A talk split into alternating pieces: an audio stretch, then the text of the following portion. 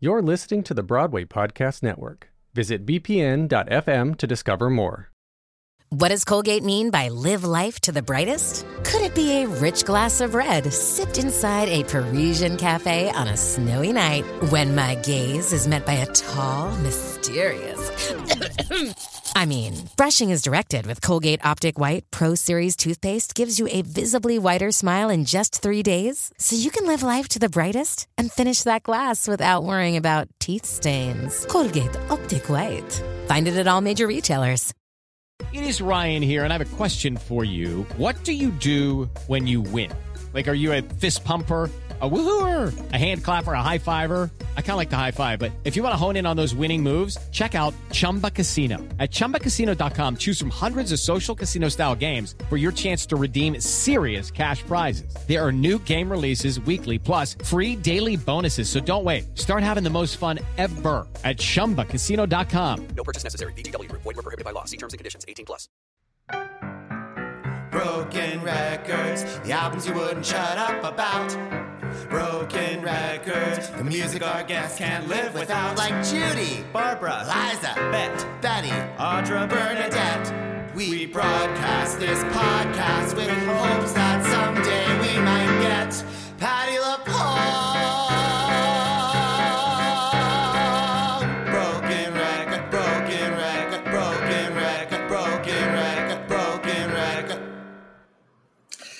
Welcome to Ben Rimalower's Broken Records on Broadway World, Broadway Podcast Network, and now Broadway on Demand.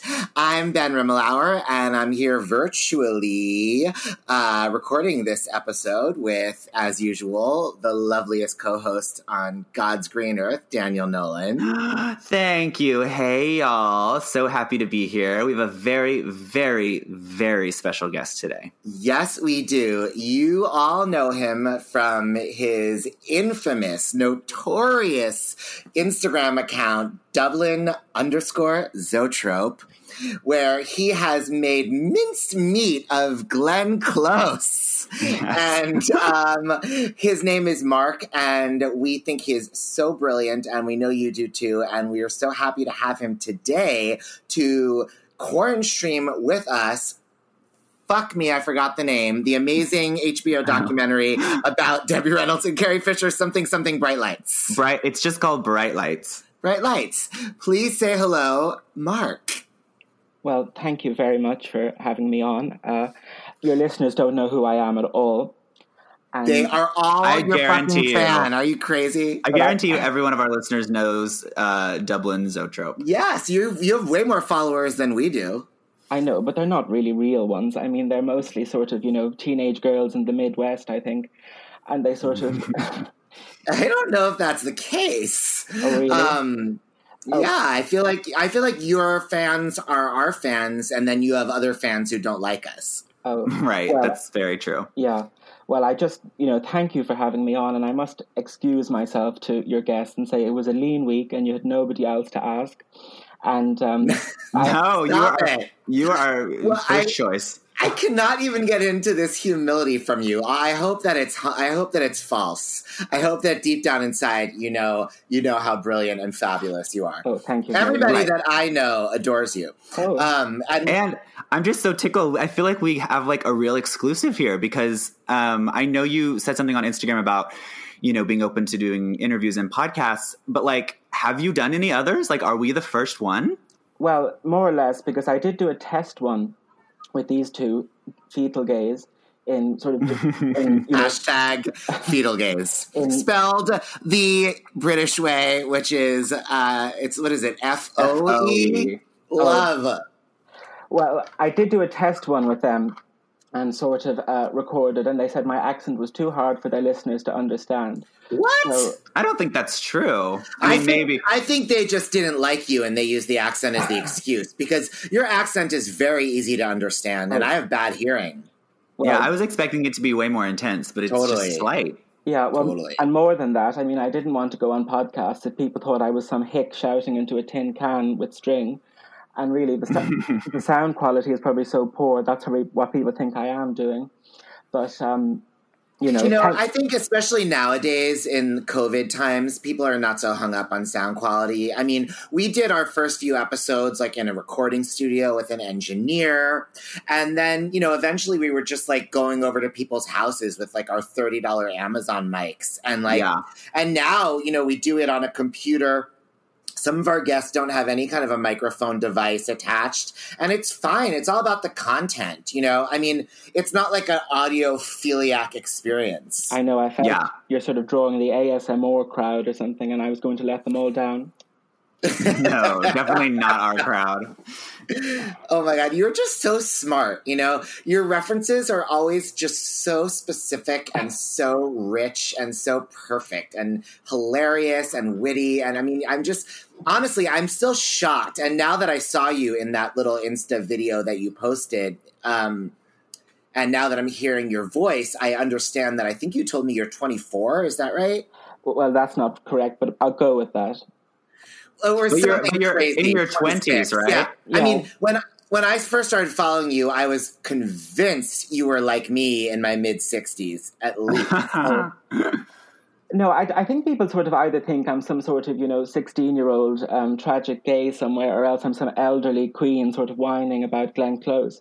But uh, no, I'm I'm in my 20s, yes. Yes, I assumed the latter. I mean, I really thought you were going to be like much older. Yeah. But I mean, it just speaks to why you are so successful and why you're so brilliant and well loved on Instagram is because you have the tech savvy and kind of the, um, you know, you have your finger on the pulse of what's trending and what's popular in like the zeitgeist as like a young person. But then you have this aesthetic and this deep, deep knowledge of, um, you know pop culture much of it which has to do with you know older older movies and films and hollywood and, and but not that- so old. I mean, you know, I I'm really turned off. I mean, just when uh, we were waiting for you to join the call, Daniel and I were talking about how he loves Gentlemen Prefer Blondes, and he just rewatched it. And I was saying that I love Marilyn, but I fucking hate those that movie and movies like that. Most old movies are such a turnoff to me. It's only like the very, very, very, very, very, you know, cream of the crop, the Sunset Boulevards and the All About Eves that I can really enjoy.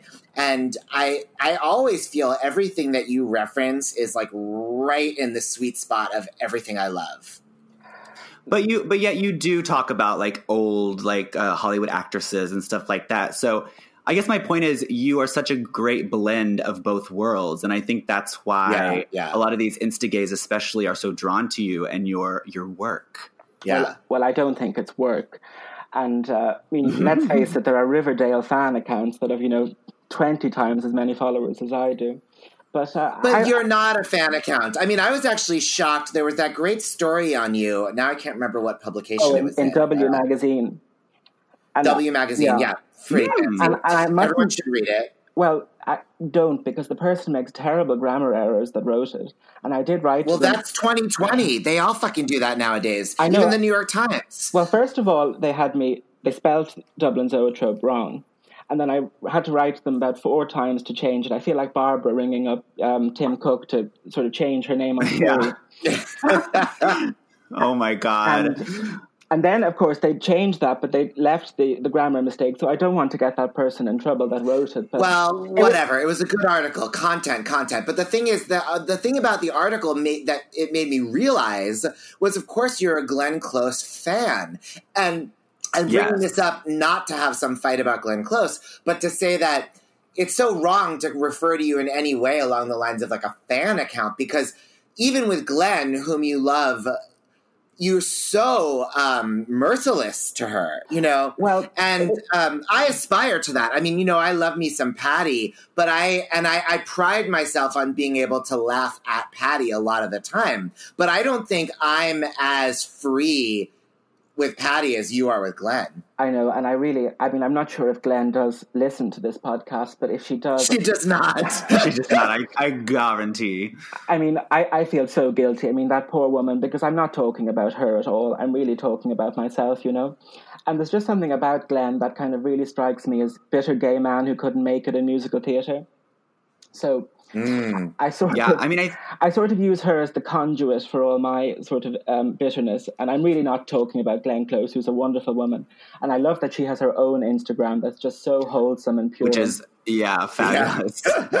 I know. um, but but no, that's I think that's so that's such a good point to make because I mean, you know, like Ben was talking about with Patti. I mean, I feel like uh, you know, I worship Barbra Streisand so much, but like I also hate her so much because of like the qualities that she possesses Yeah. that I despise in myself and others. Mm. So like, I mean, I think that's part of you know kind of the way we choose these ladies to worship and and to idolize it's like we we love them and we hate them and and it's because like you're saying they're that conduit through which um But it's so rich and layered with you and Glenn because Yes. it's like it, it. You know what you say is accurate. You know, and I, I can see that throughout your posts about a bitter gay man who failed in musical theater. You know, and that's such a perfect lens for Glenn Close because not only does it highlight her as the bitter loser, it also is also fucking triumphant because who can you compare her to in musical theater? Who has more talent than she does for musical theater? Bernadette Peters, Patti LuPone, et cetera, et cetera. They would all give their left and right tit to be Glenn Close. You know,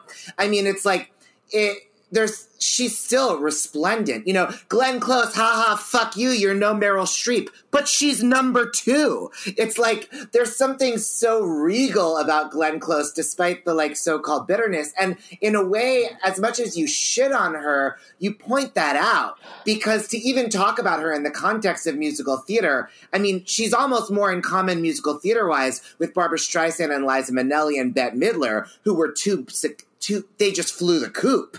You Yeah. know, musical theater is in their dust. Yeah, and it's also like Glenn is such a huge star and a celeb. It's like you know, I think people like like Glenn and Barbra and Bette, it's like those people can stand up to this sort of um irreverent scrutiny and Yes. and you know behavior because it's not like there's a struggling actress who's trying to make it work you know they're actually like they've already you know set their legacy in stone and and they can withhold withstand that Now, Mark, uh, correct me if, if I, did you start this account after she lost the Oscar, or was am I just getting my timeline mixed up? Oh no, I started this account, I'd say, you know, four or five years ago. I used to write a blog that was called uh, Dublin Zoetrope that nobody read. It got sort of, you know, 10 hits per year. And the only people that read it were me and, you know, probably some child somewhere that kept refreshing the page. But um, uh, I uh, went on Instagram then and used that name, and I was the great hit of Instagram, whereas the blog never got anywhere. And, uh, you know, so I've been doing it for, I'd say, easily three or four years, and it's only kind of maybe in the last year since that Oscar thing that really people have followed me, and I'm very grateful to those people that follow me. And I don't want to ascribe any importance at all to it because it is just sort of hurling abuse at these elderly actresses, but still, it is great fun to do. But it's also i mean it's not just uh abuse. It's like i mean one of my favorites i always think about it one of my favorite posts you ever did was the ladies of the hours trading cards.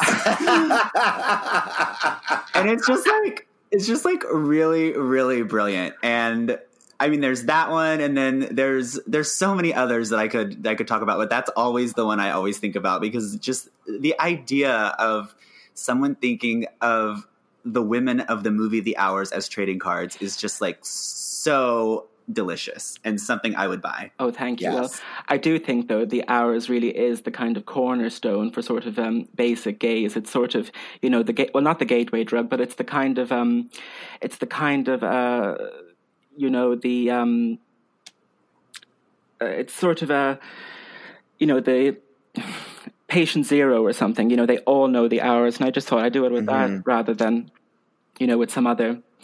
But anyway, I mean, people get very So people get very uh, passionate about the hours and which one of the women is the best of them, and you know it's very Yes. tiresome. I think. I think you know it's quite obvious that Meryl is head and shoulders above the other two because Nicole Nicole has that fake nose and Julianne stands there.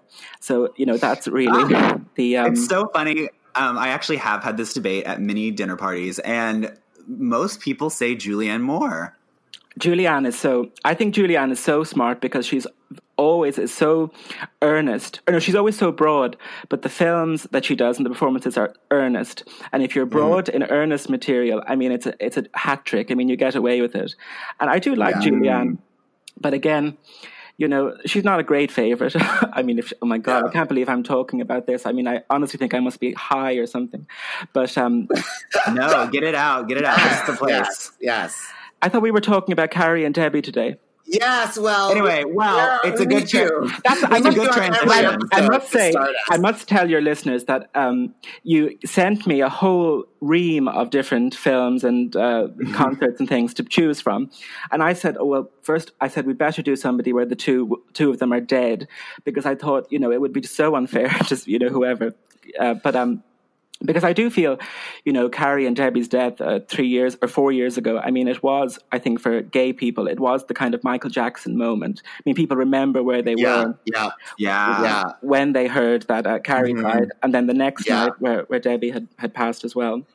So I I, have to yeah. say, when you chose this, um, and honestly, when Daniel even put it on the list, I was very disappointed because um, I watched it a couple of times when it first came out because I, it came out like right after they died, oh, right? it, it came, it came out the Sunday after they died. They they had filmed it Yeah. for, for I think Mother's Day or something. It was going to be the, Right. the Mother's Day special on Right, HBO. right. And Yeah. they, they said, "Oh, we'll shove it out because uh, you know Sure. what happened." Well, so I watched it a couple of times because I was so obsessed. Uh, I've always been obsessed with Carrie because there used to be a TV show on IFC in the 90s, I think, called Dinner for Five. And it was hosted by Jon Favreau. And he always had um, four different actors, writers, directors. Um, and they would just talk and eat dinner. And it was edited down to, you know, 45 minutes or whatever to go within the commercial breaks. And it was, and Carrie was a very regular guest, always smoking.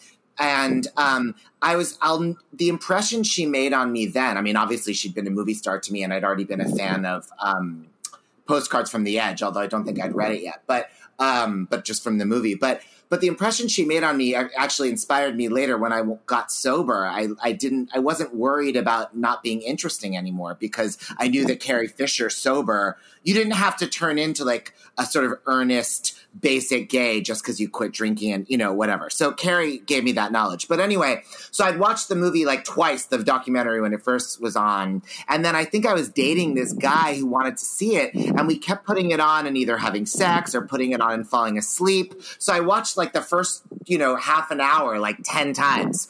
And so the last fucking thing I wanted to do was rewatch it, I thought. And I have to say that when I turned it back on last night, almost from the first frame, I was just like, oh my God, I love them both so fucking much. This is the greatest thing I've ever seen. I'm so fucking excited to watch this. Well, I think you know I talked about it on on Zoe. I just called Dublin Zoetrope Zoe, like Zoe Caldwell. But I, t- I, I, like Audra's daughter. I say Audra's daughter if the people don't know who Zoe, Cal- Zoe Caldwell was. But I mean, are they Wow. likely are they likely to know Audra? You know, if they don't know, well, I don't know. But anyway, but I uh, talked about it a few weeks ago, and every sort of, I mean, it's sort of like. Um, I don't know who sent it to me, but they said it was the Grey Gardens of sort of the last 10 years. And I know that that is a bit of an exaggeration. I mean, it is kind of hyperbole to say that. But I mean, it's not, it's not uh, an outrageous comparison. I think, you know, there's a lot. No, no. I mean, there are so many similarities, and I think the only difference is, you know, these ladies had much more money and and uh, you know, social standing, and you know, obviously like actual class. But like, I mean, we can get into it, but like. I mean, Debbie is definitely a little bit of a hoarder, you know, and some of these And so is Carrie. and so is Carrie. But the difference is they have like the resources. I mean, it's kind of like Barbra, you know. Right. Um, Well, it's I- like hoarders with resources. I know, but I think, you know, I know everyone always talks about Carrie's house that has, you know, sort of the Prozac tiles in the kitchen. But I actually think Debbie's house is sort of really chintzy and it's, you know, the pictures of June Allyson and Ann Blyth on the wall. The, Yeah, Mal- the, Maltese, Literally, the Maltese falcon and the ruby slippers on the mantelpiece. I mean, it's, yeah, it's like the huge eight by ten of Cary Grant. But I mean, the thing is about that with Debbie, like, so many like famous old people who have tons of money have like very out of date style in their homes. Well, I mean, you know? look at Barbra. I mean, her taste is appalling. Well, I and mean, Bar- but worse. Barbra's shit is new. I mean, Barbra buys that next week, you know. But I mean, there's a lot of old, old movie stars and just old rich people who haven't redecorated since the 70s. But it's also, I mean, Debbie is so obsessed with like Hollywood memorabilia. Yeah. And, you know, there's the scene at the auction where it's very hoarders. It's like there's always that moment in the episode of Hoarders where the people are having second thoughts and they Mm. like decide they don't want to give this up. And that's what happens with Debbie and like the Rat Pack. It's actually more than hoarders. It's actually more because uh, she's clearly holding on to something that is very uh, real from her past. You know, Exactly. And I think it's so sad, really. I mean, when you think she sort of bankrupted herself several times over to open this museum that, you know, never got off the ground. And when you think now that, uh, you know, that Academy Museum they want to open, I mean, and I think it's going to be the greatest sort of folly ever. And Debbie, you know, had been trying to do that since, you know, since the MGM auction in the 70s. I mean, I think it is, I know that the son, uh, Todd, does say that, you know, seeing your mother disappointed. I I think, I think there, there is some ki- it is kind of sad. I mean it, of course it is funny sort of thinking of her as this sort of um you know like marlene dietrich in her paris apartment being eaten by alsatians. But you know th- there is something very endearing about it as well on the other hand i think Yeah. Well, and, and Carrie even says like, uh, my mother was a fan before she was ever a Yes, star. Yeah. yeah And like when she gets the lifetime achievement award near the end, it's like you can tell that actually means Oh, so God. much to Debbie. You know, as opposed to most huge stars, especially if they were born into fame, it's like you know, it's just another day for them. But for Debbie, it's like this is she loves show business. She loves being Well, and also, as Carrie says, they did not throw awards at her. I know, and they- it, and- it's and- special, right, yes, yes, yes. Mm. But I, I want to know, dude. Does anyone know? I should have looked it up, but how? What was their financial status? Well, of both of them, but especially Debbie at the end. I know Well- she, whenever she died, it said because I looked this up, she had um, a net worth of like eighty-five million. Oh, okay. So she was great by the end. Well, I know, but I mean, when you hear about, I mean, have you ever seen the interview of the two of them on Oprah in about 2010, I think, or 2011? Um, no. Where where she is showing, you know, the Marilyn Monroe subway dress and, uh, you know, Julie Andrews Sound of Music costume and that.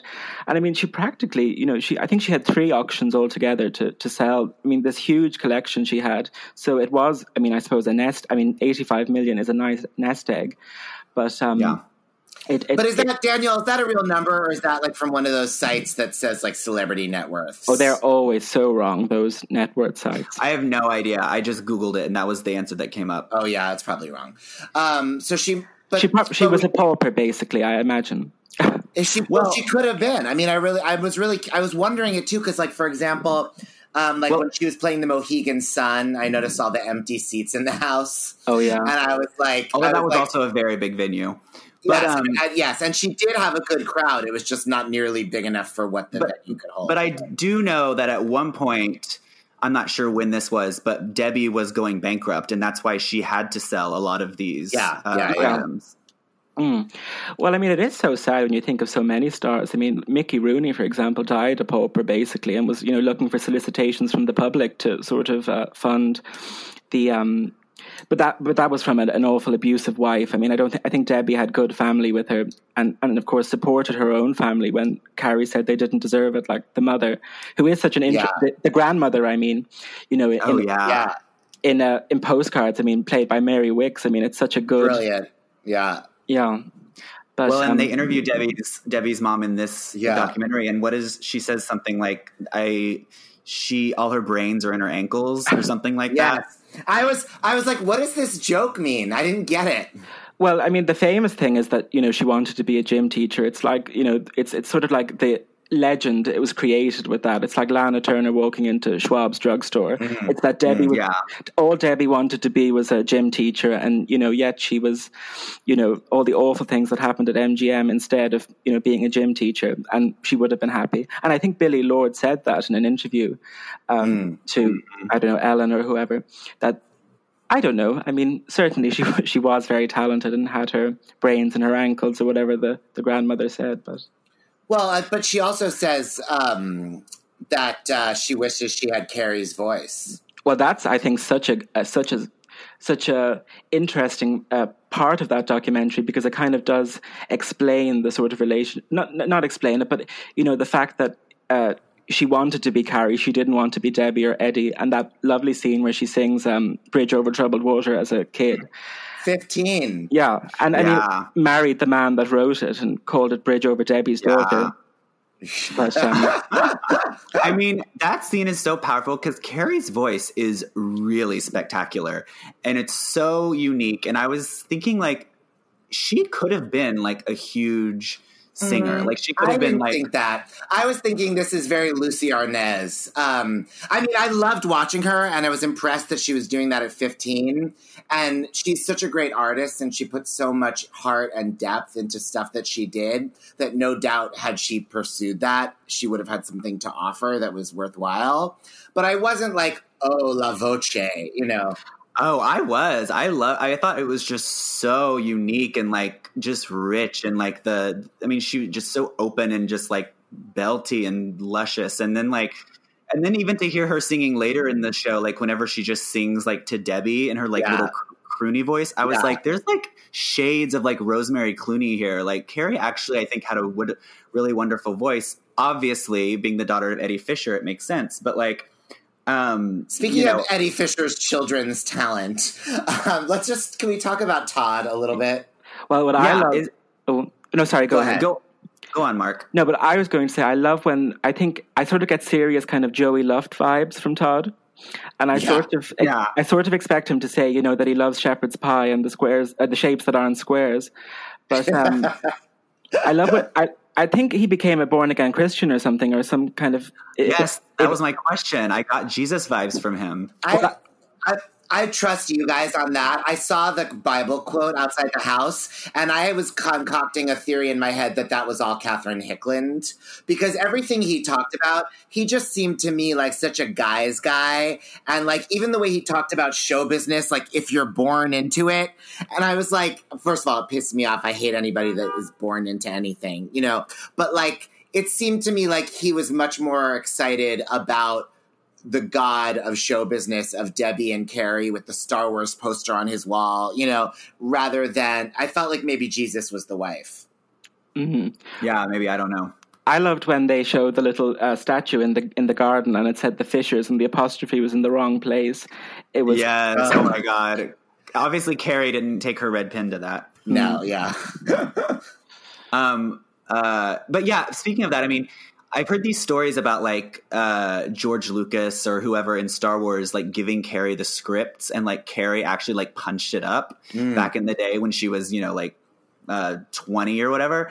And and that's something that is so apparent in this film. And we all know it, but just Carrie off the cuff even is just so smart and she's just constantly just throwing out these one-liners that are brilliant and you know like her uh, former babysitter says in that one scene even at 2 Carrie was the most interesting person I'd ever met Yeah. and that's what I really took away this viewing was how fucking smart Carrie Yeah. is. And just those wheels are always turning and she always is just, you know, giving giving you a one one liner that's so brilliant.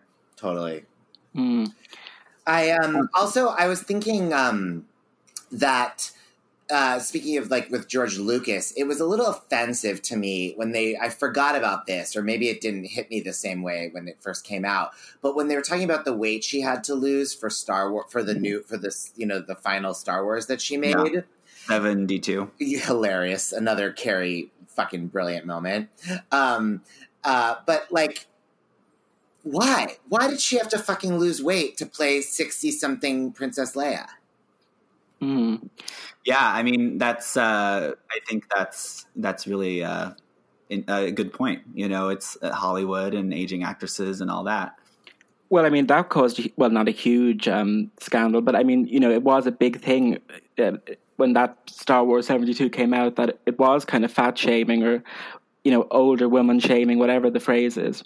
And it kind of, you just think, I mean, I mean, what's the point? I mean, Meryl would never get that in a month of Sundays. It must be sort of, you know, they think because these Star Wars fans are sort of more, because I mean, all those recent ones are just totally, I mean, I, uh, oh, I don't know. I've lost my train of thought completely. Sorry. I don't think that's fair about Meryl. I mean, you know, Meryl works very hard to be thin, and she never. Carrie got fat at a certain point, you know, and Carrie carried a lot of weight for a long time. That Meryl, even at her, you know, Meryl has played the game to keep her body. You know, now in her seventies, maybe she's a little bit of a spread, but certainly nothing like Patti. You know, I mean, I, I think you know Carrie. Carrie got chubby, and they wouldn't they wouldn't let her make the movie, and, and I, I and I think that they- Carrie is also some like you know as we see in the Star Wars convention scene. Carrie was such a sex symbol back in the day, true, and true. all these you know guys grew up jerking off to her. And Totally. I mean, even me as a kid, like I watched all the Star Wars movies, and as a kid, I was so obsessed with Princess Leia and the Totally. Gold Bikini. totally. And um, so I think that's also hard for audiences Yeah. and Star Wars fans to kind of reconcile with is is the fact that Carrie's older now and she's no longer the sexy Princess Yeah. Leia Mm. that they you know love so much. Well, Uh, even me. I mean, I'm a hundred. I'm a Kinsey six. Let me tell you. You know, but I remember when I saw that last Star Wars movie that she was in, being like, "Oh my god, she looks so great! Ugh, I'm so happy she's has long gray hair. I can't believe how much weight she lost. I never thought I'd get to see her so thin again. This is amazing. I mean, why did I fucking care? Why was I invested in Carrie's waist size? But I was. You know. Mm.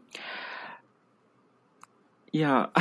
well, so uh, Mark, do you, I Mark, know do you feel that way? Do you have? I mean, do you do you do you give a shit if you know Glenn Close gets fat or Julianne Moore loses weight or whatever? Well, I mean, we'd never hear the end of it. if It was Julianne, but I don't really uh, think about. No, I don't mean that. I don't. Um, I. But I mean, that's the thing, though. I mean, people praise these. I mean, I think nowadays, I mean, people just don't know what acting is, and they, you know, sort of see Olivia Colman or somebody like that, and they think because they can cry on demand, it's the greatest performance ever. Um, Mm. And these kind of transform, like Olivia Colman in The Favorite, where she did gain, I think, something like you know, fifteen pounds or whatever to play this. Uh, Mhm. I know uh, that's just the example I have that came to mind, but no, I, I really do not give a, a, a fig about how people look. I mean, I mean, remember Elizabeth Taylor in the seventies? I mean, that was the best Liz, I think. The, the yeah, of- totally.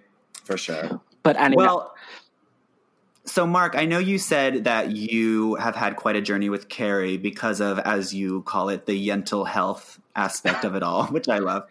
So, do you know, want to talk that- about that? well, I mean, that's very immature now to say mental health. The other thing I say is depressica lang, and um, and it, it's so immature. And I'm sure there's probably some people reading that and think, who does this person think they are to say that? Because it, I mean, I mean, of course, I think Carrie did prove that you do have to have a sense of humor about it and that. Yes. But yes. at, at, the, at the same time, I mean, of course, you can't say anything nowadays, but uh, still, I, I really shouldn't call it mental health because I, I think, I don't know, I'm probably anti Semitic or something. But um, uh, no, I just think Carrie is someone that. I mean, I'm not saying that mental illness nowadays is fashionable, but certainly Carrie must have been the first. I mean, that really. Sp- I mean, I'm sure there are other ones, but uh, you know, Carrie's sort of openness from you know what 30 years ago when postcards came out, it it does. Yeah. It, it, Mhm. I mean, you know, I'm sure all of us can't really remember a time when she wasn't sort of open about that, and I just think it, it is. Totally. I think it is very heartening. I mean, I'm sure there is, you know, some kind of element that thinks, oh well, would she not just keep it to herself? But I mean, I, I do think it does mean a lot to people, and certainly that is why, Yes. as as I said earlier on, when when they did die in in 2016, there was this connection where you know I don't think it would have been otherwise. I mean, I think that that is what kind of pushed her beyond as talented and as wonderful as she was. But I, you know, I, I think um, it, it really was the, the most salient sort of uh, connection with the fans, uh, with Carrie anyway. Yeah. Because Yeah. I mean, I mean, she wrote a book called Shockaholic and another one called Wishful Drinking. And I mean, Mhm. I mean, even though even though I don't think she was an alcoholic as such, but um, it's a good title. But um, Yeah.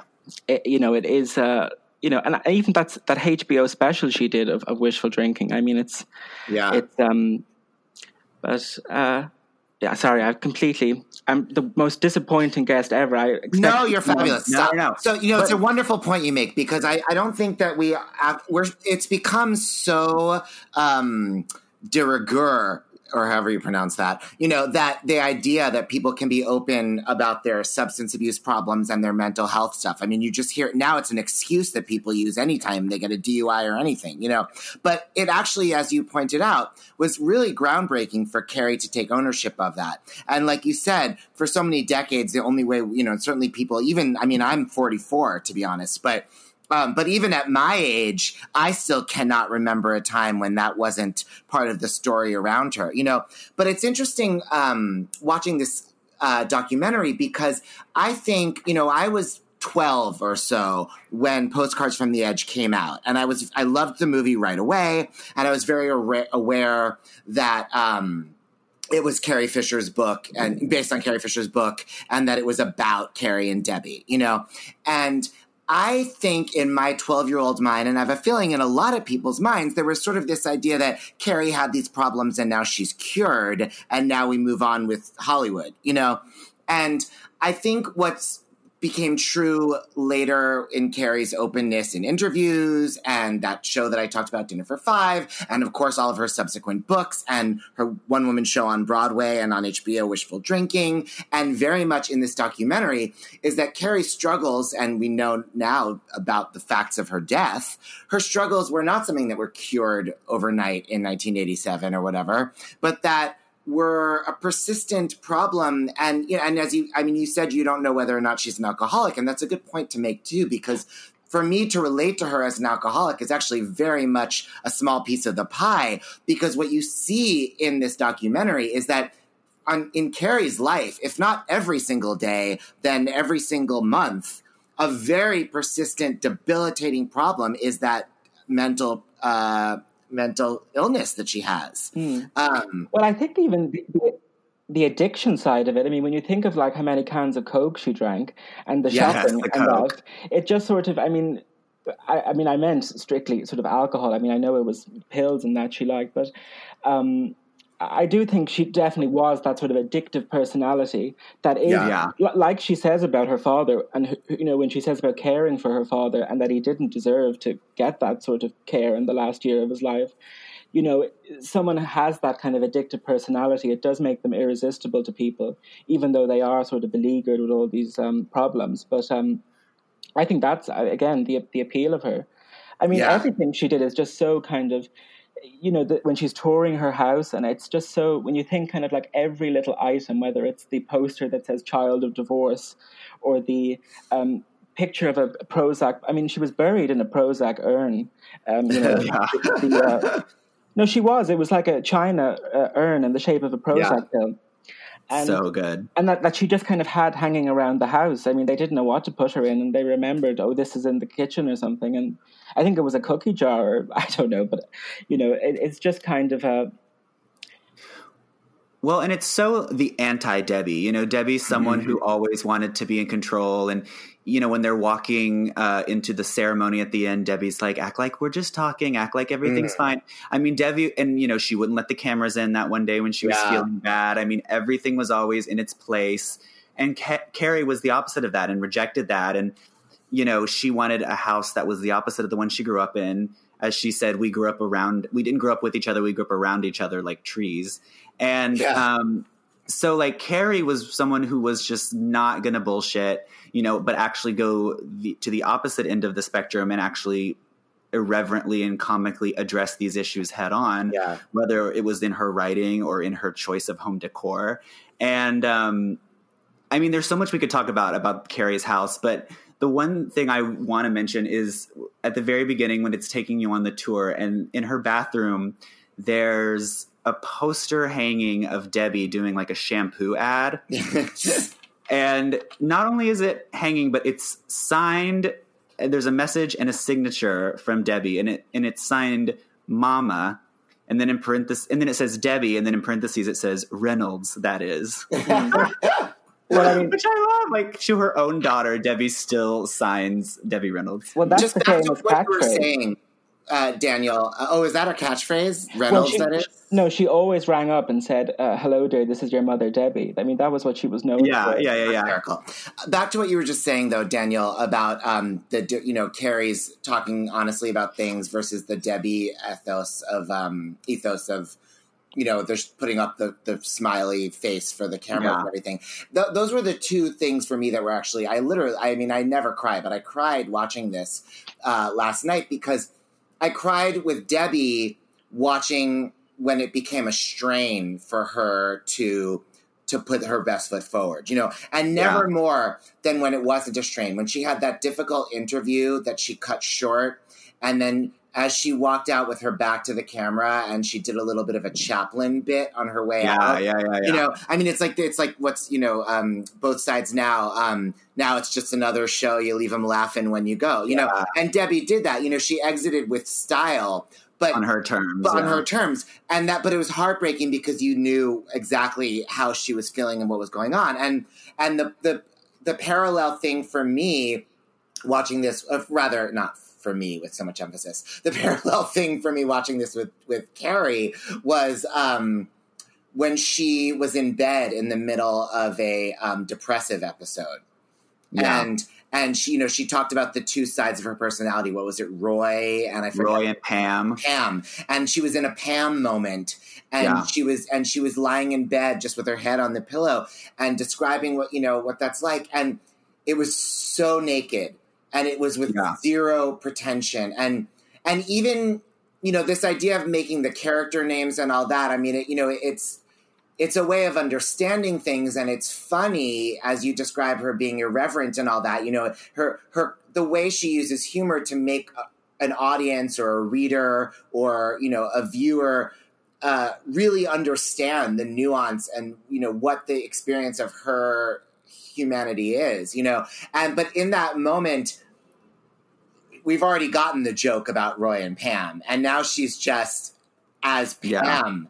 And it's it's i mean it's really took my breath away. And it but it, in a way it's the same thing as debbie. I mean that's i guess that's another thing about Grey Gardens. Besides all the trappings of uh, another way that this is like Grey Gardens, besides all the trappings of the funny, eccentric thing about them and living together and, you know, being sort of Hollywood being kind of finished with them or the patriarchy or whatever, the same way that it was with the Beales, but but also that way that they are uh, so yin and yang and different, and they're but they're really two sides of the same coin, and we just see the the the, the there's a pain or something Yeah. inside that's exactly alike. I mean, it's truly it's it's a it's a story about how they deal with loss. Mm. Like I think you know, uh, you know, Debbie loses her husband uh, Eddie Fisher, and you know, you see these this footage of her addressing reporters, and she's like just so like everything's okay. Like, well, I guess we'll have to blah blah blah,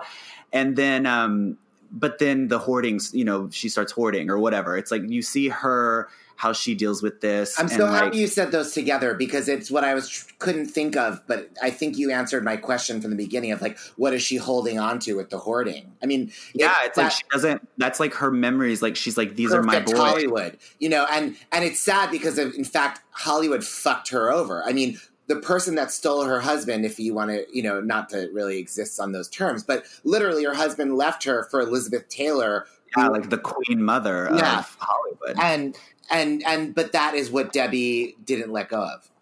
Yeah, and then you know Carrie, she lost her father. I mean, and if you really want to get down to it, uh, we we joke about Carrie's Coca Cola obsession, but like Eddie Fisher was the spokesperson for Coke back in the day. Oh my god, right. And so, like, the fact that Carrie is literally like walking around with a can of Coke at all hours, all the time, it's like so symbolic. And you know, her addiction and and just her, as she says, I, I it would be so cool to get to the end of my personality. It's like she just constantly wants more, Mhm. and she's she's doing something to uh, deal with this loss of her father and, and her childhood. What did you And so- guys think about that scene on her father's sickbed? Um, I thought it was quite touching, actually. I mean, it was, you know, it was, uh, as, as she said about her, about Debbie's mother and about Eddie. I mean, they didn't deserve that kind of care and attention, but it was sort of making things right at the end of their lives. I suppose it was sort of. You know, it was. I mean, Carrie always said that um, Eddie would rock up to wishful drinking and would sort of be cured by show business, by applause, and you know was totally totally senile at that point and thought everybody was Obama. But um, you know, uh, it, it is that kind of. I mean, it is. you know, I don't know. I don't really want to say the well. It is the family business. I'm sure you know butchers and uh, candlestick makers feel the same way. But as Todd said at the beginning, you know, it does uh, gel them, and it is. I don't know. I, I just found it very interesting. I mean, I, I'm sure Eddie Fisher didn't know what was going on, and certainly Carrie straight in about with a comment about, you know, am I more beautiful than Elizabeth Taylor? I mean, Yeah. you know, it, it just shows how people have these kind of uh, things that they're utterly fixated on, and you know, will bring them up at any cost.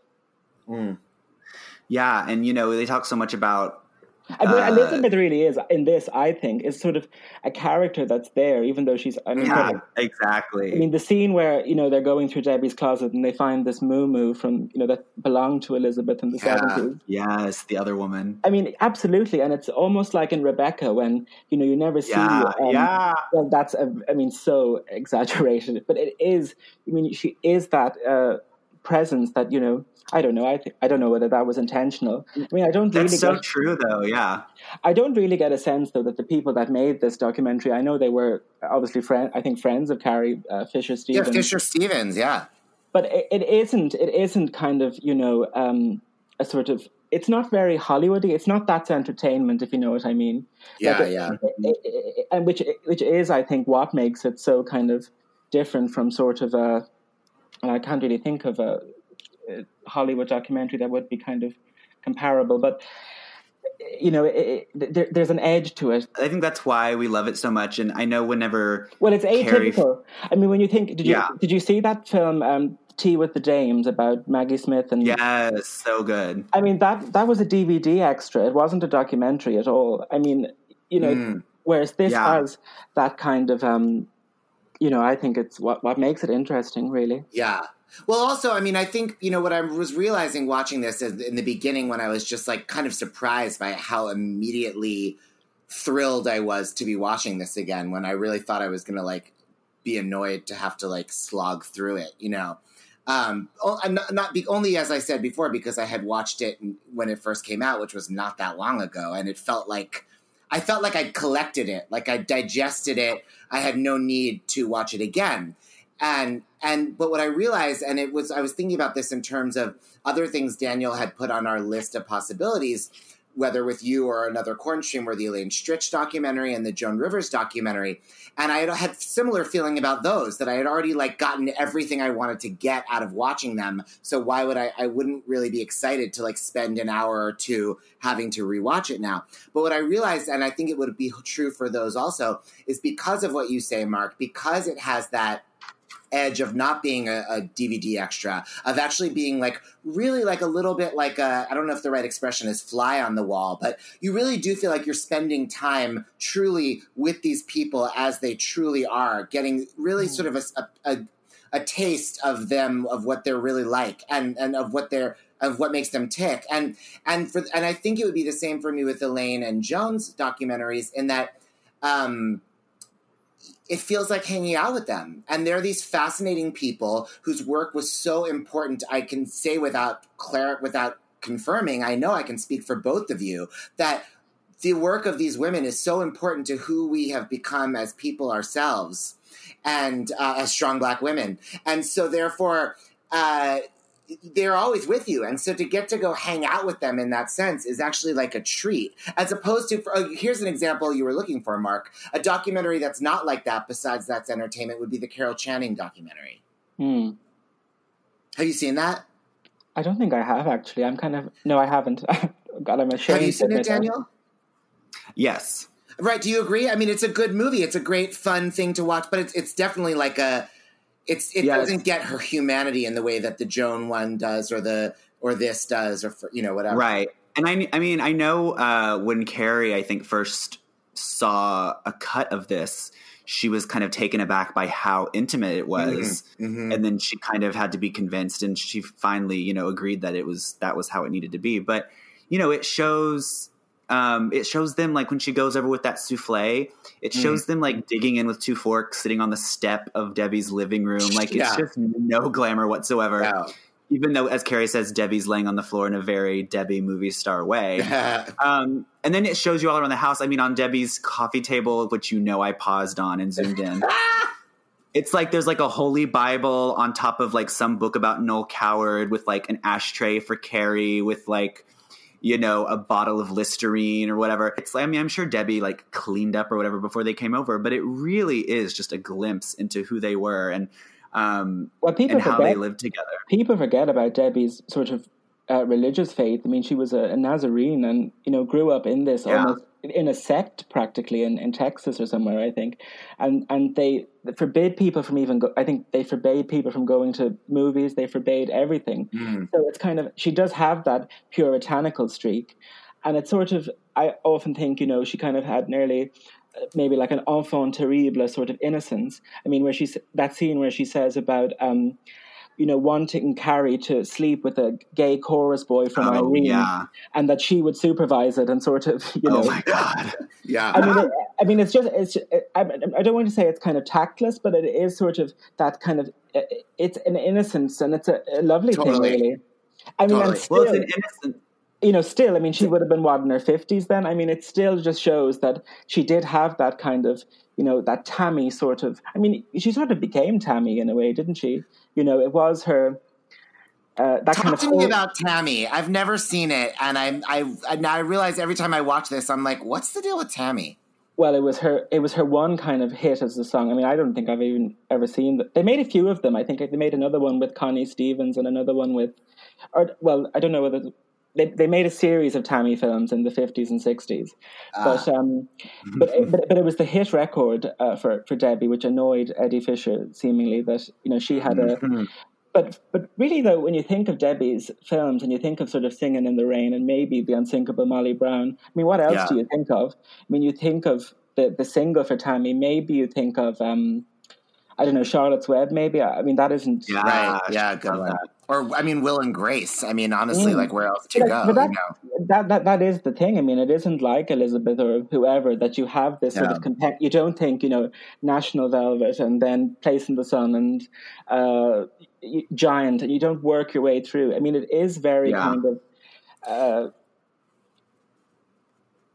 Oh, it's go ahead, funny, Mark. You just made me think of Liza because, and I would never have thought about this before because I always think of this sort of tragedy of Liza that she had this sort of like meteoric explosion in Hollywood and then immediately it was over. And um, she really, in a sense, she never worked again. And um, she spent the rest of her career touring essentially the same act.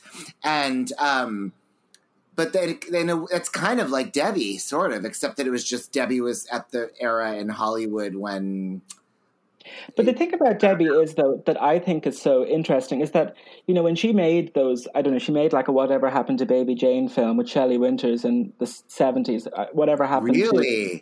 Whatever I can't remember the name of it, but it was one of those uh, sort of schlock horror films. And she didn't make another film for 25 years, and yet she was, you know, only a woman in her 40s was finished. When you think of the kind of films Shirley MacLaine was doing at the same time, Yeah, that right. Debbie Debbie absolutely could have done. And you know, Debbie or Shirley always resented Debbie for getting the role in in Molly Brown, which she thought was kind of you know her because it was the only Right. it was the only time Debbie was uh, up for an Oscar actually was for for that. And Mark, why do you say that Debbie absolutely could have done the films Shirley MacLaine did? Why are you confident about that? Because she's a great dramatic actress, and people forget that. People think she's. I don't know that. Tell me, I didn't know that. Have you never seen um, a catered affair? The the uh, one with uh, Bette Davis No, and um, I've only seen the, sh- the the the shitty musical with Faith Prince Faith and Prince, Leslie yeah. Yeah. Well, that's quite a, an interest. You know, she plays sort of the um, Brooklyn uh, Brooklyn daughter who's wants the mother wants the big white wedding. I mean, it is a very kind of you know kitchen sink sort of a pretends to be Marty sort of film. really? Oh, you made me want to watch it. Well, I suppose you. Well, it's okay, but but I mean, she's good in that, and uh, certainly, you know, um, I don't know. I, I don't think really they kind of knew. I mean, obviously, she was the girl next door at MGM, and always played that kind of. But it's it just shows how people were so typecast and didn't get a chance to do those more interesting roles. And you know, De- Debbie has said that she would have loved to have done Shirley's role in The Turning Point. I mean, she wanted to play herself in Postcards from the Edge, but Mike Nichols didn't think you know anyone would buy it. Right. Some wonderful remark like that. But Yeah. uh, you know, it is, um, and, I, and I think she was a bit upset at the portrayal of Shirley that in postcards too. You know, the scene where she um, pours the vodka into the blender, and Mm-hmm. uh, you know, different things that I think. I think people forget that Debbie and Carrie were estranged for something like 15 years in the 80s and 90s. You know, you wouldn't Oh, think I didn't, that, I didn't know that. I didn't know that either. Fifth, are you sure it was that long? Well, it certainly was a little while where Debbie wa- or where Carrie definitely wanted to get out of the sh- of the shadow of Debbie. I mean, Yeah. you know, this, Mm. Debbie in her biography tells wonderful stories of, you know, when um, when Carrie didn't show up to the wedding of Debbie and her third husband. You know, she got Wow. Ava, she, she got Ava Gardner to you know locate her in a London hotel where she was sort of Oh my god. you know passed out on Percodan or whatever, which I think Oh you my know god. which I think is a great thing if you can get your mother to, you know, find Ava Gardner and get you out of your. Um, Can you imagine? She- Ava Gardner does the best interventions in Hollywood. Right, Mm. right. Go to Ava. She's your gal. But Ava, was, Ava was wonderful too. I mean, she confused the um, ladies' room for the lift in the Ritz in Madrid and was sort of banned from life because she, you know, she was a terrible alcoholic. But Well, you can't spell Ava without AA. mm, That's right. I'm just Um, working on it. Working on material. mm. I think really alcoholism is the great uh, common thread thread with all these women. I mean, let's face it. I don't think Glenn is an alcoholic, but you know, it is the. Uh, the base sort of uh, thing we go for when we choose these divas to worship. Well, one of them anyway. Well, the largesse, anyway. I mean, it's you know, it, it's like you said, the addictive personality. You know, it's that it's that that craving always for more of everything. Mm. Yeah, I agree. Um, well, I, uh, I, I I would always crave more of you, Mark. I think we'll have to have you back to talk about some other some other thing in the future. I know. I think this episode has been. Well, I mean, you were wonderful, but I feel I flopped on it. I, you know, I What? was, I was Stop it. rambling and I didn't say one coherent thing for the whole hour we were on. No, Oh, please. Rambling is our brand. Absolutely. You're perfectly coherent. It's just that fucking accent's so annoying, but otherwise you were divine. Oh, I, oh thank you. well, this accent is so fake. Anyway, I felt I was, you know, going to lapse into the harsh tones of my native Dublin when I was asked something I didn't want do to answer. it! Do it! no, I'm only joking. But um, it was great, and I hope the sound isn't too bad for your listeners. I mean, I They're know we lucky, had. they're lucky to get to hear from you at all. They would they would Yes. crawl belly deep through hell. They've Yeah. yes, they've they've they've heard much worse. That's for sure. Oh, I know. Well, Um, wait, should we play our game with Mark? Oh yes, we must. Okay, Oh. well, do you know our game, Dolly Concert Kill? yeah. Yes, I do. Okay, so uh, I guess, I mean, we have to do Debbie hmm Shirley. and uh, Glenn. Yeah. Well, when I do this game and Shirley comes up, I mean, I do say kill her because she'd come back with her past lives. That's Oh. right. That's right. Clever. So I don't, I don't know. I think Glenn would be so earnest in Hello Dolly. I mean, you'd be waiting for her to find the one laugh in the whole show. Um, but at the, s- uh, um, I don't know. I mean, I think Debbie kind of was a bit long. I'd like to see Glenn do a concert actually, and Debbie as Dolly Yeah. and Kill Shirley. I mean, Yeah, I- an I evening agree with that. Glenn. interesting. Interesting. Yes, up close and personal. Oh. All right. Um, well, do you have anything? Obviously, we all our listeners worship you and they know where they can find you on Instagram. But are you expanding the brand anytime soon? Yeah. Are you branching out into other uh, platforms? Well, I was going to try and I was sort of half thinking would I, you know, start a podcast because it does seem like the next step for sort of tragic accounts like mine. But after doing this interview, I think I'll never do one again. I was so nervous. No, But- you definitely should do one. That'd be fab, and you Yes. can have us on it. Yeah, yeah. You could have you could have um, Shirley on it. Um, Yeah. Let me, uh, you've you've whet my appetite. I want to read. Is that blog still up that you wrote before you had the Insta? No, thank God it was. Well, it isn't. I should re. I should um reboot it. Maybe. I just hate that name though, Dublin Zoetrope. It's such an awful name. I don't know why. I well, I know where I got it from, but I just. Well, I know you and I have had this conversation. I think you should change it to your real name. Yeah, I know. Well, what happened was a few weeks ago, I did ask sort of every uh, prestige gay that follows me, should I change it? And they all said, oh no, keep it, it's your brand. But I, I Yeah. because No, they are right. All the prestige gays were right. You should keep No, it as your. I say I say change it to your real name. It it will be much easier and it makes more sense going forward uh, if you're wanting to do more. Mm. Yeah. But Well- you know, I'll, I'll, I'll that's a that's between you and God and Shirley MacLaine. Oh, tell us, tell us. You just said you know where you got the name. Where did you get the name? Oh, I plagiarized it from American Zoetrope, as you said at the beginning. You know, Sofia Coppola's company. I mean, talk about sort of a oh, talk about a sort of random uh, name, but it reminds me of Zotrim, which is a weight loss supplement in my country. And oh my God! I, I don't know how many calories you're allowed a day, but it's less than they were getting in the Warsaw Ghetto. So, Oh my God! Wait, So, so you you know. live in in Dublin? well, yeah, I mean, I don't like the Dublin either because you know the gentrification. So I want to change that. But um, anyway, I know I, it was a lovely having me on. I'm so surprised, and I, I, I feel no, but I feel as though I should say now we'll sing them all and we'll stay all night or something because I Yeah. I Do you, do you have an encore prepared? No, I did. I, I've surrounded by all these notes. I haven't said a thing of them. And the other thing is, I thought this was going to be a video. I'm sitting here, sort of dressed lovely, lovely lights, and I Oh, thought, well, I know, I know, we were obviously we'll go out as a podcast, but I thought, you know, maybe I would see you as I was we were talking, and I said none of these notes I had. So I don't know, but I'm very grateful for you to have me on. was, was there any? I only wrapped it up because I knew you had said you wanted to keep it to forty-five minutes, and we are way over that. But do you want to tell us everything else you have? Oh no, I mean nothing really. I mean, I think it has all been mentioned. I, but it was lovely being on, and I mean, you probably Yes, have thank you so much for joining us. Mm. Yes, Well, th- well, thank you, and thank you to all your listeners. And um, this is the speech that Glenn had prepared and never gave. So there won't be rambling- rambling. So thank you. Thanks for listening to Ben Rimalower's Broken Records on Broadway World. For more episodes, visit Broadway World, iTunes, Stitcher, or wherever podcasts do be. and be sure to check out our new twice weekly live stream video chat, Tuesday, Thursday, April, August. This episode was edited by me, Daniel Nolen. Thanks to Emmy winning composer and lyricist Lance Horne for the Broken Records theme song. Follow us both, Ben Rimalower and Daniel Nolen, on all y'all's socials. That's Ben Rimalower. B E N R I M A L O W E R. And that's Nolen with an E, not Nolan with an A. Because Nolan with an A, is an?